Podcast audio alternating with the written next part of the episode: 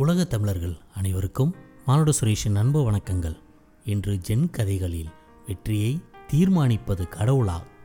இரு நாட்டு படைகளுக்கும் இடையே வெகு மும்முரமான சண்டை நடந்து கொண்டிருந்தது.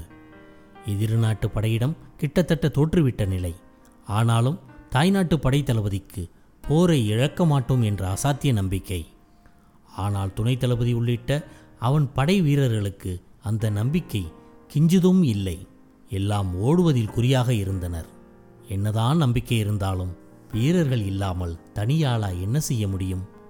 கடைசி நாள் சண்டை. போர்க்களத்துக்கு போகும் வழியில் ஒரு கோயிலை கண்டார்கள்.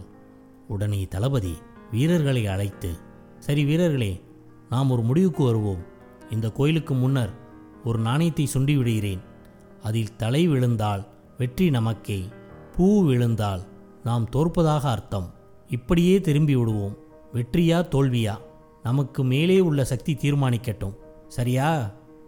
ஆ நல்ல யோசனை. அப்படியே செய்வோம். நாணயத்தை சுண்டினான் தளபதி. காற்றில் மிதந்து விற்று என்ன சுழன்று தரையில் விழுந்தது நாணயம். தலை. வீரர்கள் உற்சாகத்தில் மிதந்தனர். வெற்றி வெற்றி என்று எக்காலம் இட்டபடி போர்க்களம் நோக்கி ஓடினர். வெகு வேகமாக சண்டையிட்டனர் எதிரி நாட்டவர்களோடு. அட என்ன ஆச்சரியம். அந்த சிறிய படை எதிரி நாட்டின் பெரும் படையை வீழ்த்தி விட்டது. துணை தளபதி வந்தான். நாம் வென்று விட்டோம். கடவுள் தீர்ப்பை மாற்ற முடியாதல்லவா? என்றான் உற்சாகத்துடன்.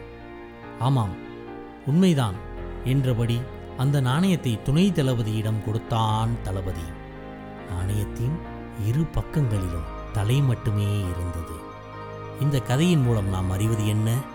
நம் வெற்றியை என்றுமே தீர்மானிப்பது நம்மிடம் இருக்கும் அசாத்தியமான அழுத்தமான திடமான நம்பிக்கையே என்பதை இந்த கதை நமக்கு உணர்த்துகிறது.